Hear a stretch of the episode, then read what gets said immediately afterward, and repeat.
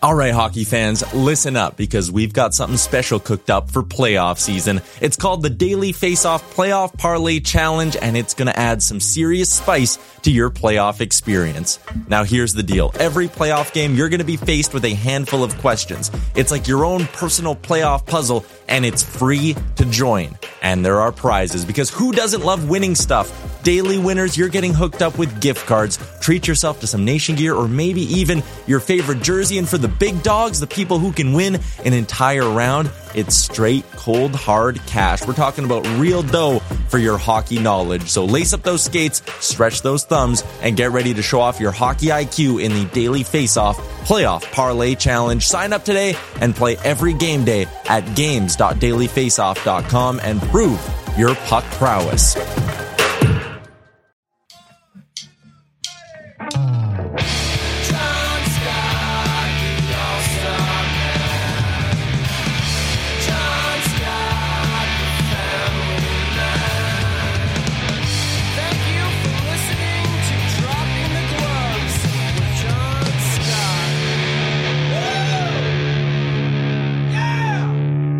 Hello, everybody. Welcome back to another episode of Dropping the Gloves. Another one this week. You're not going to get rid of us. There's just so much to talk about. So, thank you for joining us. We appreciate the support.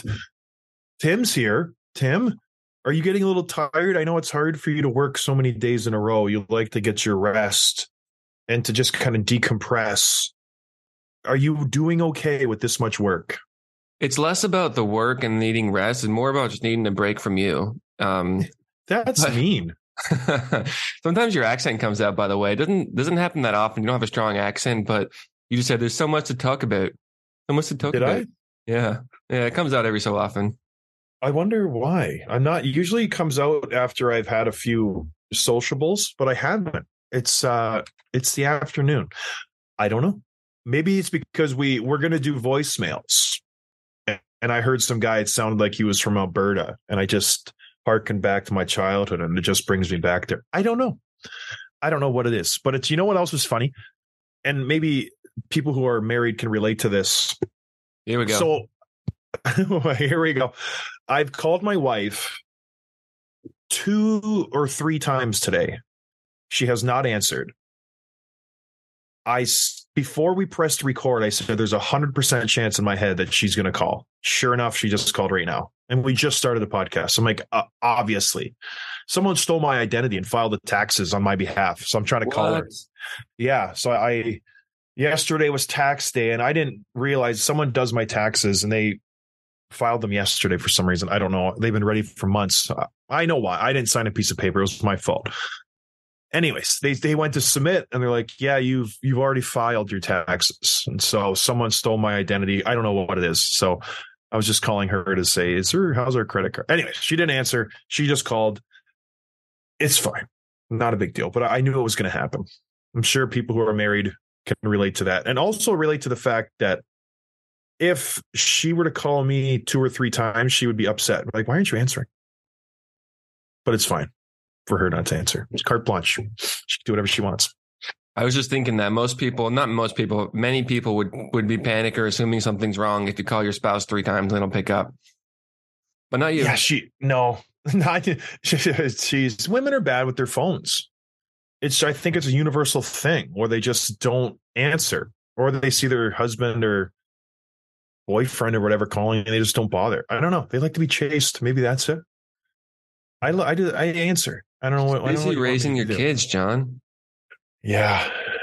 They raise themselves by this point. I don't know what she does. Just kidding. She's a hero.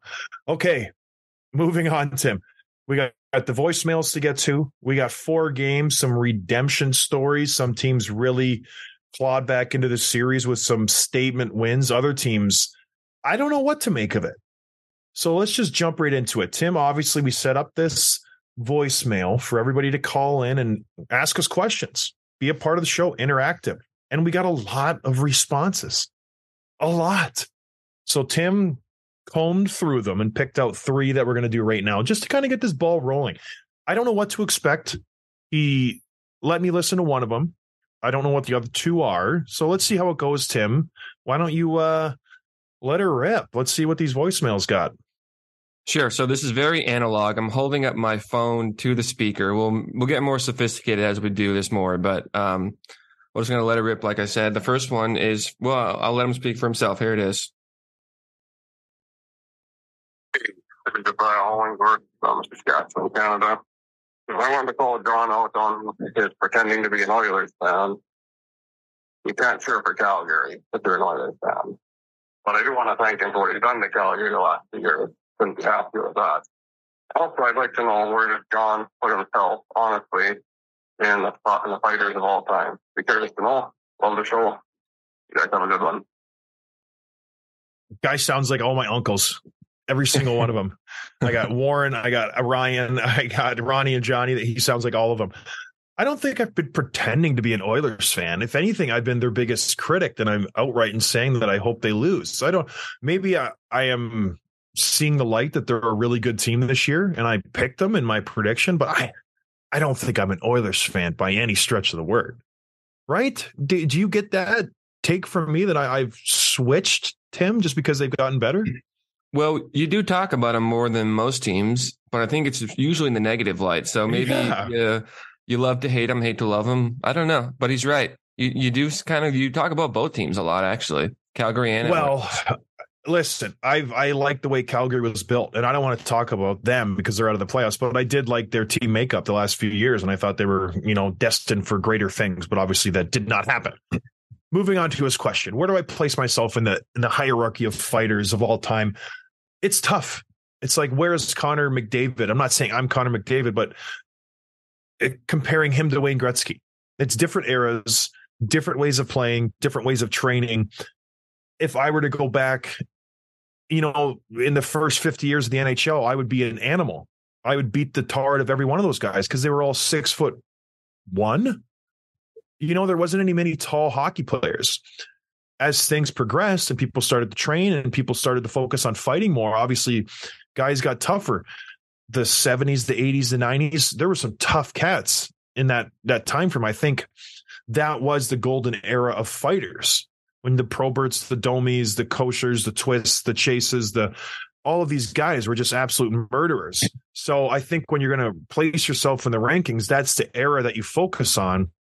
The Stu Grimsons, the Craig Coxe, the Dave Browns, those types of fighters. And then obviously during my time frame, you, have, you know, the Peroses, the Orrs, the McIntyres, those types. I want to say I would be top 20 maybe top 20 I, w- I would say i would slide her in there. My, my knock is i didn't get into many fights. I, I don't think people saw me fight because i didn't fight very often. And when i did it every year i think that the two or three toughest guys were steve mcintyre brian mcgrattan and myself. And colt orr was sliding in and out of there. I lost to colt orr because he punched me in the stomach I didn't fight Mac because I said no in a preseason game, and Brian McGrattan didn't want to fight me. So I feel like I didn't have that competition. I fought other tough guys and I won, but the creme de la creme, I didn't really fight very often. So I'm not going to put myself in the top 10. If there was one of those battle of the guard ice guardians or whatever, and we had everybody in their prime from all time, I'm confident in my skills. I'm confident in my assets. I'm tall. I have good balance. I am not a reckless fighter. I picked my punches. I was very accurate with my punches. I was able to protect myself. I, I firmly believe I could be top, you know, in that thing, top five. So, but just as it stands right now, that all that aside, I think I'm top 20. If, if, you know, if you just go on hockeyfights.com and you look at all the fights, you go, you know, he's top 20. I didn't lose many. I lost two Colton Orr and Justin Johnson. That's the only two that I lost. I won the other 100 or so, 95. I don't know how many I got, but I, I have a good record. So, interesting question. Thank you for calling in. All right, let's do another one here. from Pittsburgh, Virginia, originally from Alberta, Canada. John, have you ever talked to Phil Kessel since the incident, or have you heard anything through the grapevine about what he thought about when you tried to jump him? Thanks. Bye. Tried to successfully didn't punch him. Um, thanks for the question. A lot of Alberta, love it. Um, I have not sat down and talked to him face to face. We've exchanged text messages, and I did talk to him. I've, I've I've said this on the podcast a few times. I talked to him in the hallway at the Air Canada Center, either directly after the incident or the next time he went there, and I was very uncomfortable. I grabbed him around the shoulder and I was like, everything's fine, right, Phil? And he just like squirmed away. He wasn't comfortable at all. I've heard through the grapevine from friends of his that are mine that he, he didn't really care for the situation. And um, it's not that he doesn't like me, but it was just so, yeah, mm, he didn't like it. So, no, I, I, I haven't talked to him. I would love to have him on the show. I texted him and I've been harassing him for the better part of three years now and he he responded once saying, "I don't do podcasts. Thank you. I hope all is well." So you can't fault him at that. There's a few guys that don't want to come on the show. They just don't do podcasts. He's one of them. Anthony Duclair is another one. He's like, I just don't do it. So everybody does podcasts. What do you mean? Everybody has a podcast. That's how do you not do podcasts? It's what people do these days. But good question. Thank you. One more, All right. Tim. Let's move on. Last one. This one's a little bit of a longer one. Sam from Wilson, North Carolina, about three hours east of uh, Tim there in Charlotte. Big fan of the show, really love it. Got a got a question for John. I know you're not like an enforcer, tough guy, NHL All Star, big dude, but what I pick up from the show is I can tell you're a good dad, man. I'm a single parent of a seven year old little girl. You know, I don't have a mom at home that helps me do things. You know, I learned how to braid, curl hair, do nails, match clothes, things like that. I wanted to ask John, what is your proudest dad skill? Or what was the hardest one to learn? Or just any like, you know, dad aspect of being the dad of a daughter or daughters that you, you just take the most pride in. Uh, I appreciate you guys taking my call. I don't miss an episode. And um, let's go again. Interesting question. Yeah, good. Uh, thank you for calling in. That that's probably one of the bigger compliments I've ever had on this show. Yeah, hockey great, hockey great.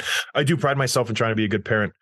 Uh, um, the biggest compliment I've gotten and my wife have gotten is we'll go to a restaurant with everybody, and after the fact, we'll have people come up to us and say, "Your children are the most well behaved children we've ever seen." And they go, "Thank you." Like it's great, and I'm just like, nailed it. Because in my mind, I'm like, my kids are awful. We go to eat, and my whole entire meal, I'm just focused on them. Like, sit on your bum. Stop doing that. Stop doing that. Like, stop throwing. Eat your food. You know, say thank you. Say please to the waitress or waiter. And it, those things where you can get a glimpse of their future and be like, okay, they're doing good. You know, because I think when you're a parent, you see everything through the lens of a, a negative, where you're just like constantly on top of your kids, but from an outside perspective, people see it and like, gosh, there's seven kids there, and they're for the most part being well behaved. So that that was a good one. And then yeah, you mentioned it, your your hair skills. It's always neat when I drop them off at school and right before they enter the door, I'm like, all right, what do you want? You want a high pony, low pony, pigtails? You want this? I don't know how to braid very well just because the kids braid their own hair now, and I just I never really knew. So, but I, I do the ponytails pretty good. I can wrap my whole ha- hand around their head and get it tight, and so they enjoy that. But yeah, I think just getting the validation from other people that they are well behaved was a nice little feather in my cap. So, good one. Keep going, man. Yeah, good luck with your daughter. I got two seven year olds. It's a tricky age. Thank you for calling. All right, Tim. That was good. Why don't you give out the number, maybe, and um, people call in. We we enjoy listening to them, and uh, maybe ask some questions to Tim. Like, how's his love life? How's his how's this date progressed into possible marriage? I've heard. So you know, Tim Tim likes to answer questions. Yeah, I got a few, but those were some of the best ones. We probably got like 20 so far. So keep them coming. The number is 980-522-8146. Leave a voicemail. We'll we'll get it. We'll start doing more of this, especially in the summer in the off season. So go ahead and try that out. You seem like you're not in a great mood, Tim. Is that because the Bruins got absolutely waxed last night? Did that have anything to do with it? Let's just jump right into it. Bruins Panthers. Panthers crushed them. What was it? Seven to four, Tim? Final score? It was six to three. Six to three. the Florida Panthers answer and really take it to the Boston Bruins throughout the whole game. The Bruins looked sluggish. Linus Ullmark looked very bad. I don't know what happened between game one and game two. Ullmark looked bad. Just awful. Some of the goals, eh, maybe two of them he could have saved. There was, I mean, excuse me, two of them were not his fault. Three of them were just outright shots he could have saved. The second one from Montour from the point, I think Stall, he could have had a blocker on it. Uh, The pad stack cross ice, I've never seen Ullmark pad stack in my life, and he's coming across like Andy Moog trying to pad stack. I don't understand that. He didn't look like he was in position for a lot of the shots. He didn't look sharp. He was bad. A ton of turnovers, uncharacteristic turnovers from Carlo, from McAvoy. All around bad game from the Boston Bruins. What happened? What happened? You're at home. You're the President's Trophy winner. You could put this series away with a win. Go out to Florida, up to Rip. Bergeron's coming back potentially, but no, you blow it. Florida has momentum now. What happened? What happened, Tim, to your big bad Bruins?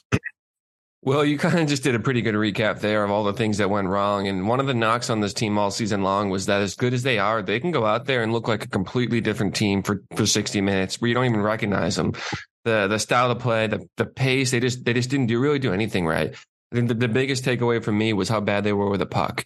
The the turnovers, like you said, the passes weren't really tape to tape. They weren't winning the one on one battles. They weren't moving like they usually do not everyone was play you know played a bad game but overall it just wasn't it was hard to watch. It was like uh, i was switching back and forth between different games because i just didn't want to watch it. And uh, you saw the, the garden faithful leaving the game early after it was maybe five to two or something so um, but credit to the panthers too. As bad as the bruins were the panthers played really well.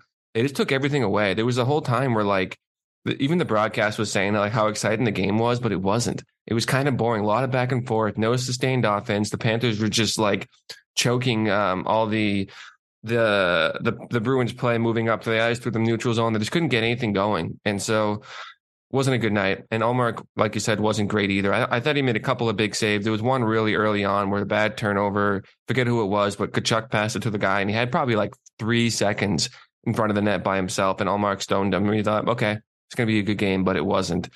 And now that kind of brings a question that a lot of people are asking this morning: Do you go with Swayman for Game Three? Now, in addition to last night's performance, you didn't look great. You also have the lingering factor. We don't know, but obviously Montgomery and the, and the coaching staff would know. Ullmark was sick. He was one of those guys who was on the list dealing with illness. Is that still lingering? Did that impact how he played last night? We'll see. And I saw some conversations online about whether it looks like a panic move, where if you, if you bring your backup in after a bad game, it looks like you're panicking. It, it hurts Ullmark's confidence. It sets you backwards. I don't think that's the case with the Bruins just because of how good Swayman is. They won the Jennings Trophy for the best uh, goalie combo in the league. Swayman is a legit starter in the NHL. He was top, I don't know, five in all the key categories except for wins because he didn't get as many starts, but he still got a bunch. And so I don't think it's a panic move if you go with him. Um, I, I don't, I don't know what Montgomery's going to do, but what do you, what do you think? Do you, do you start Sway, uh, Swayman or Ullmark?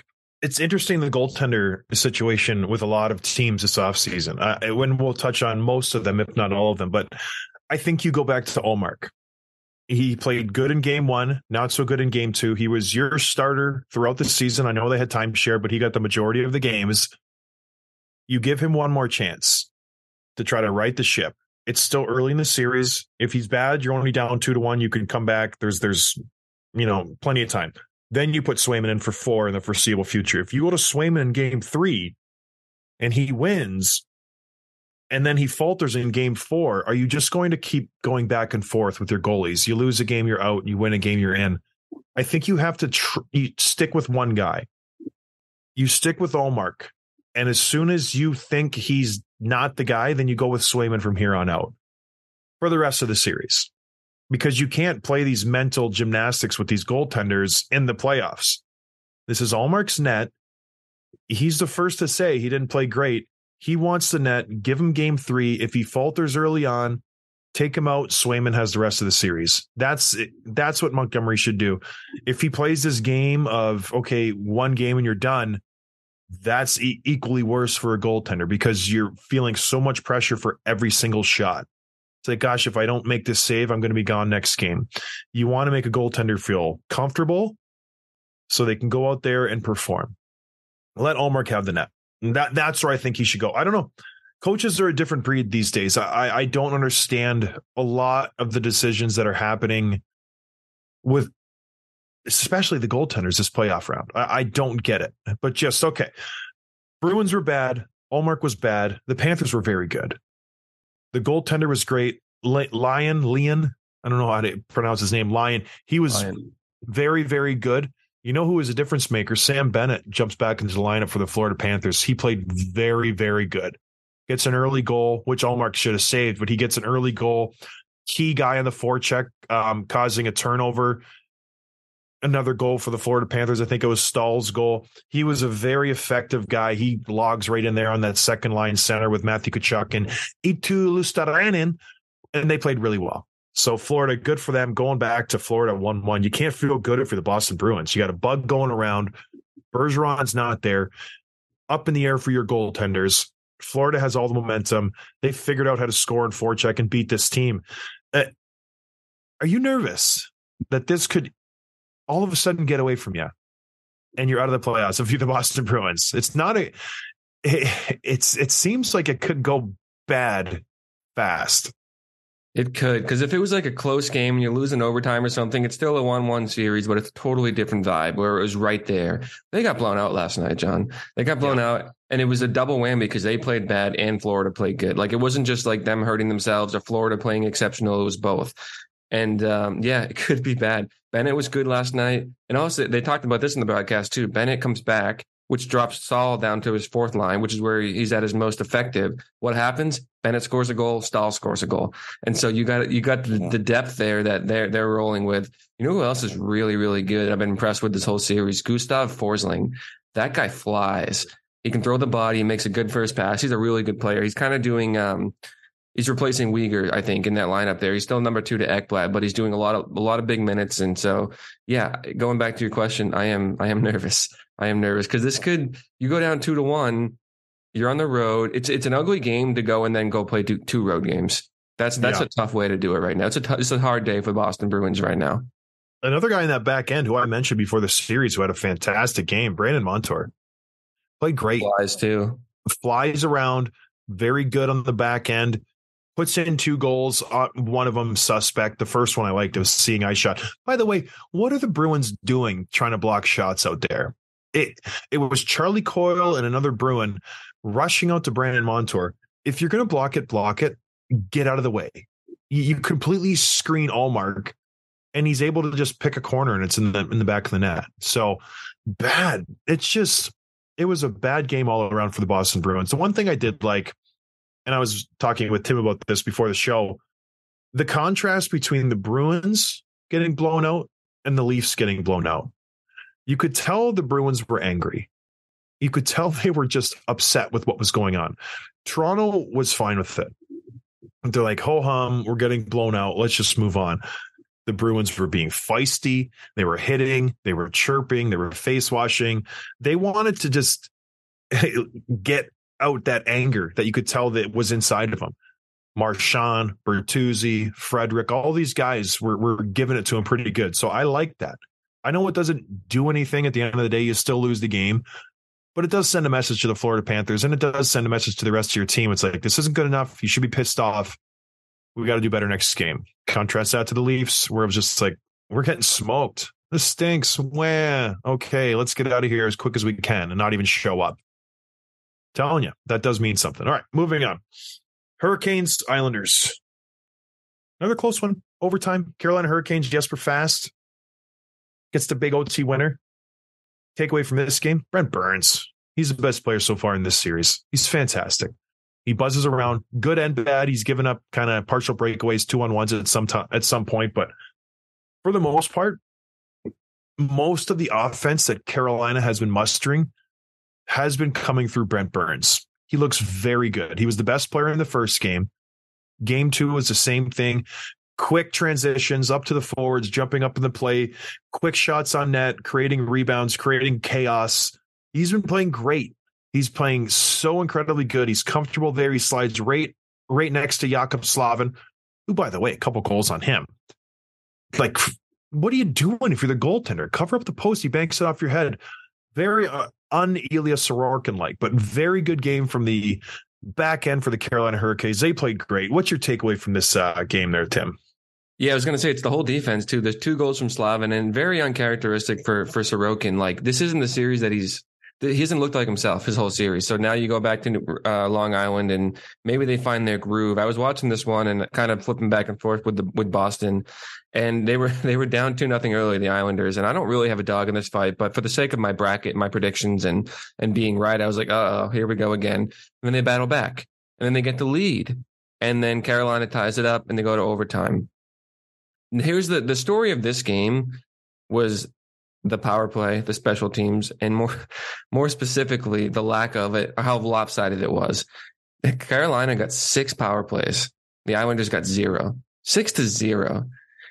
I understand, That's, like that's unheard of. if it's like five to two, like that's lopsided. But sometimes just one team does more things worthy of penalties over a game. Like sometimes it is that lopsided. It's never six to zero lopsided, and including that that one um, in overtime right before the fast goal, where um, who was it that gets the high stick right in the face and they don't call it, and then fast goes down and scores. Islanders fans were pissed. They were pissed last night. They're pissed today. I don't blame them. And so um, it's funny because not funny, but Ter- Teuvo Teravainen broke his hand last night um, on a slash, and he's going to miss probably the, at least the rest of the series, if not more. And so Rod the Bod was was pissed. He said, uh, "quote I'm a little pissed to be honest with you. He wasn't happy with the non call. He wasn't happy with his player's injury, one of their star guys." But you got six power plays to none, man. I understand you're standing up for your guy, but the other side's pretty pissed too. That first line left winger spot is cursed for the Carolina Hurricanes. Pacioretty, Achilles, Svechnikov out for the season. Teravainen out for the playoffs potentially. They can't, they can't keep anybody there. Don't put Jarvis there. hurt. We need to protect him. luckily he's a right winger but who's next stefan Noesen this this is a big issue for the carolina hurricanes Teravainen was a is a big part of that offense if he is out for the rest of the series don't be surprised if the islanders win the next two at home it's a best of three I, this series is far from over with Teravainen being out. He was he is a big part of this Carolina Hurricanes team. So if they can somehow get past the Islanders, gosh, if he's not ready for for the second round, it, it's going to be a done for them because he is so incredibly important for them. So I don't know. That's that's a big, big kind of injury for them. I would be pissed if I was Rod the Bod as well. They're going in to the island up to nothing. Very exciting. Antti Raanta is playing well. Not great, playing okay. So exciting third uh third matchup for them. Moving up. Wild Stars. We mentioned goaltender situations strange one happened in Minnesota. Gustavsson, the Wild's goaltender, starting goaltender for game one, played fantastic. They had no business winning that game versus the Dallas Stars if he's not in this net. He doesn't get the start. Marc Andre Fleury gets the start. A lot of people are talking. I know some people in Minnesota. They feel like Marc Andre Fleury is put in this situation because of his relationship with Billy Guerin. They played together in Pittsburgh. They love each other. They're boys. Marc Andre Fleury, if he gets a win, he ties Grant Fuhr for the most wins in playoff history. There's a lot of incentivizing things there for Marc Andre Fleury to get the win.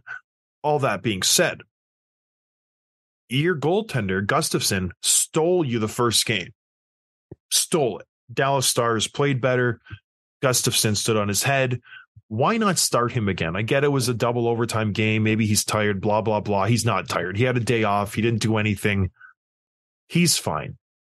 So all those people saying that it's smart, we're going to hold him out. Jared Oettinger played pretty good last night.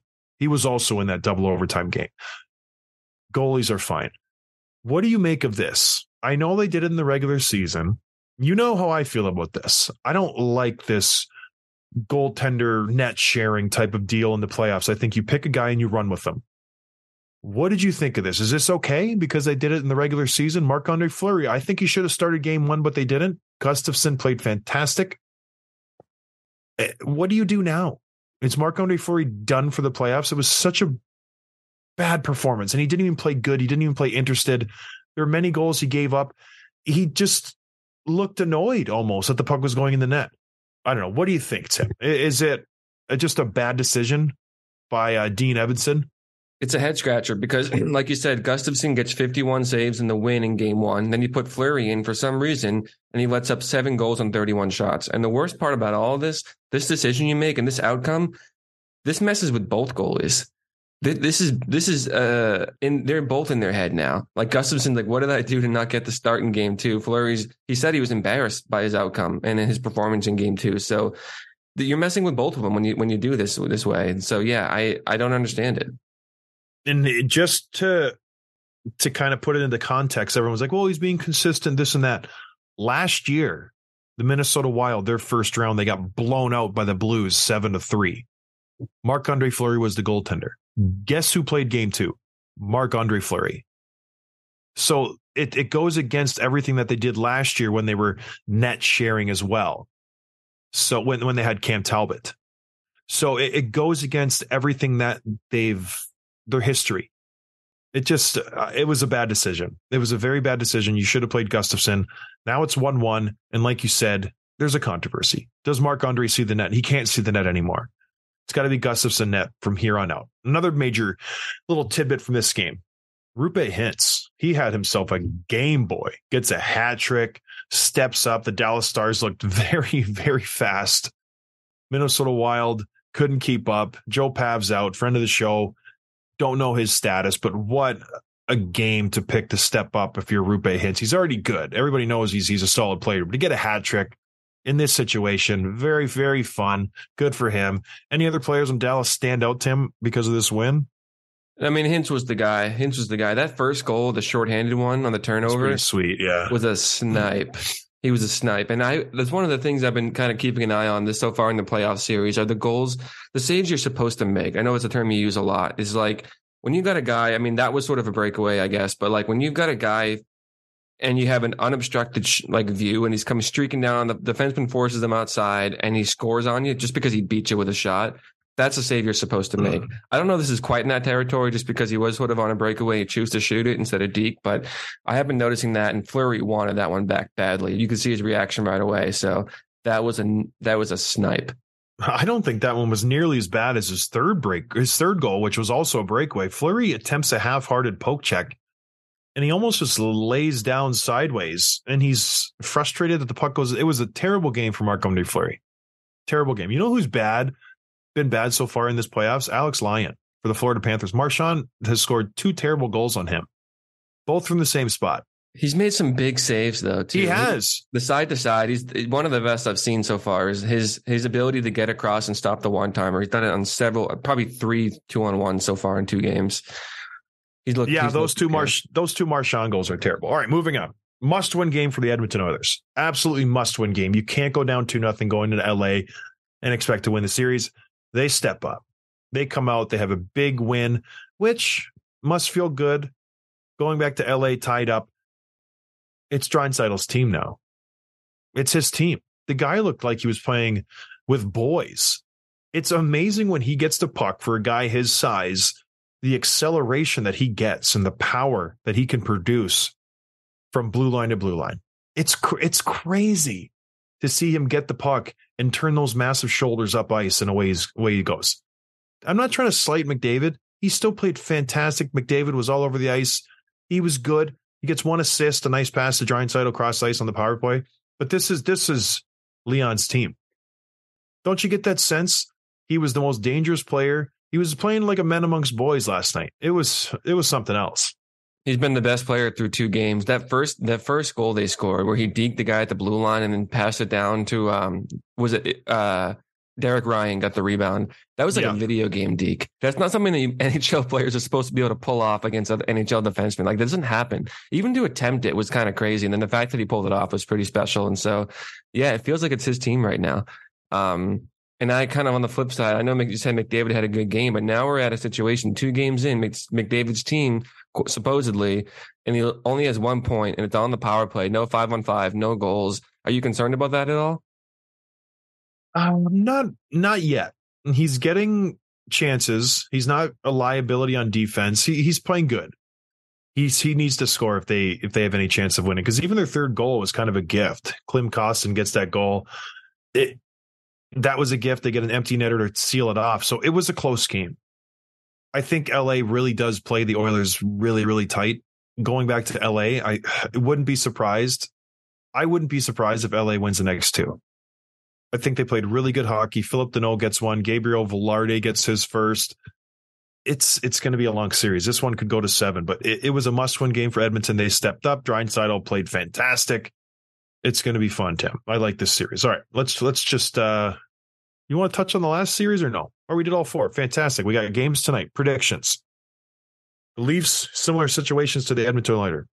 Oilers, they have to win and they're getting a ton of help. Victor Hedman most likely won't play. He only played five minutes last game. No one knows what's wrong with him because it's a playoffs. He's going to be out. Erik Cernak's out. That uh, Issa Mian's going to be out. Everybody's injured for the Tampa Bay Lightning. Toronto's healthy. They're coming in. They should have a massive, gigantic chip on their shoulder. Who are you taking? Is it is it too much to say that Toronto could win a game in in decisive fashion here? This is what they need to do. They need to go out and dominate. That's what they need to do. So who wins this game, Tim? I think they will win. I thought they were going to win game one. I think they bounce back. They have to. And it's weird to think that a game two could be a must win, but it's a must win. It just is. You can't go down two nothing back in Tampa, even with those injuries. This is just not a team you can go down two nothing to. So yeah, I think it's a must win. I think Toronto does win. And I, I'm be curious to know, like, whether they win or not, who's going to be their guy tonight? Is it going to be Matthews? Is it going to be Nylander, Tavares, or is it going to be the depth players? Do those guys not show up and you win off big moments or from Aston Reese and Kerfoot and guys like that, or the defense? Like, who's going to be the guy that says, let's go, boys? Well, it's not going to be Michael Bunting. We know that because he just got suspended for three games, so we won't see him until at least game five. If The best- We'll s- I saw some tweets that were like, Michael Bunting's out three games. Oh my God, he's done for the playoffs. That's really funny. Very, very good stuff. But yeah, I um I hope Toronto wins. I think they will. They'll take advantage of the lightning injury situation. It's going to go back. I think all four of these games are must win for the home team. You can't lose your first two games at home and expect to win this series. So we're both taking the Leafs, the Rangers, Devils. I'm taking the Rangers, Tim. I think they were strong. I think they were poised. I think the Devils were out of sorts, and I don't think the Devils. I don't think they win. Obviously, I'm picking the Rangers. I, I just like the New York Rangers team this year, so I'm taking them. You, I'm. I'll pick for you. You're going to think the Devils come back and win this game. Jack Hughes is going to get seven goals, and they're going to win the game. You said it. Let's move on. All right, Kraken Avalanche. I think you know the midnight has conked. The Kraken are done. I think the Avalanche are going to win the next four, and away we go. So I'm taking the Avalanche. Yeah, it's funny. I uh, cool little moment. My uncle is friends with uh, Matty Beniers' dad. They used to work together, both South Shore people and around Boston. He said he called him yesterday, all excited about game one and everything, which is kind of cool. So I want to, I'm gonna, I want to get him on the show. I'm gonna try to do that this summer. I you want to get your uncle on the show? Yeah, talk about uh just being my uncle and family stories. No, Beniers. I want to get Beniers on. Um, you said yesterday you still fully expect the Avalanche to win the next four. I still think that's very, very possible, but definitely game two. Avalanche, there's no way they go down to nothing to the Seattle Kraken. There's just no way. So Agreed. Last one, West Coast, Jets, Vegas. Are we going to see Jonathan Quick? Who's going to get the pipes and who's going to win? I think they come back with Korpisalo. Um, but I Oh, do think Korpisalo. Who's No, going to get traded? not Korpisalo. Uh, Boursois. Brassois. Boursois. Um, All right, you. Th- Eichel's the guy I got my eye on tonight. We talked about him. His first playoff debut was at no points, minus three. Will he bounce back? Um, I want to see at least a, a point from him, and I want to see the Vegas Golden Knights win. And then you kind of look at Mark Stone. We said it the other day. Whose team is it? It's Mark Stone's if it's anyone's. So I want to see him have a big game too. Yep, he's been slotted up front with Jack Eichel and Chandler Stephenson. They're just going all in on that first line. Hopefully, they can get some offense. I think it's going to come down to their back end, though. I think you need to get better production from Martinez, Pietrangelo, McNabb, Theodore. Those four have to be much, much better. They have to slow down the Winnipeg Jets, Dubois, Connor, Wheeler, these guys. They're going to be flying again. These four need to step up. They need to play each 25 minutes if they have any chance of winning, which they do because they're very good players. So I'm taking Vegas. I'm taking Jonathan Quick between the pipes. It's going to be a fantastic night. Get out there and watch some games, everybody. And gosh, are we going to talk to you tomorrow? Maybe just make it five in a row. We'll see how it goes. Have a good night, everybody. Cheers. Thanks for listening to Dropping the Gloves with John Scott, a member of the Nation Network of Podcasts. Subscribe wherever you get your podcasts from to never miss an episode.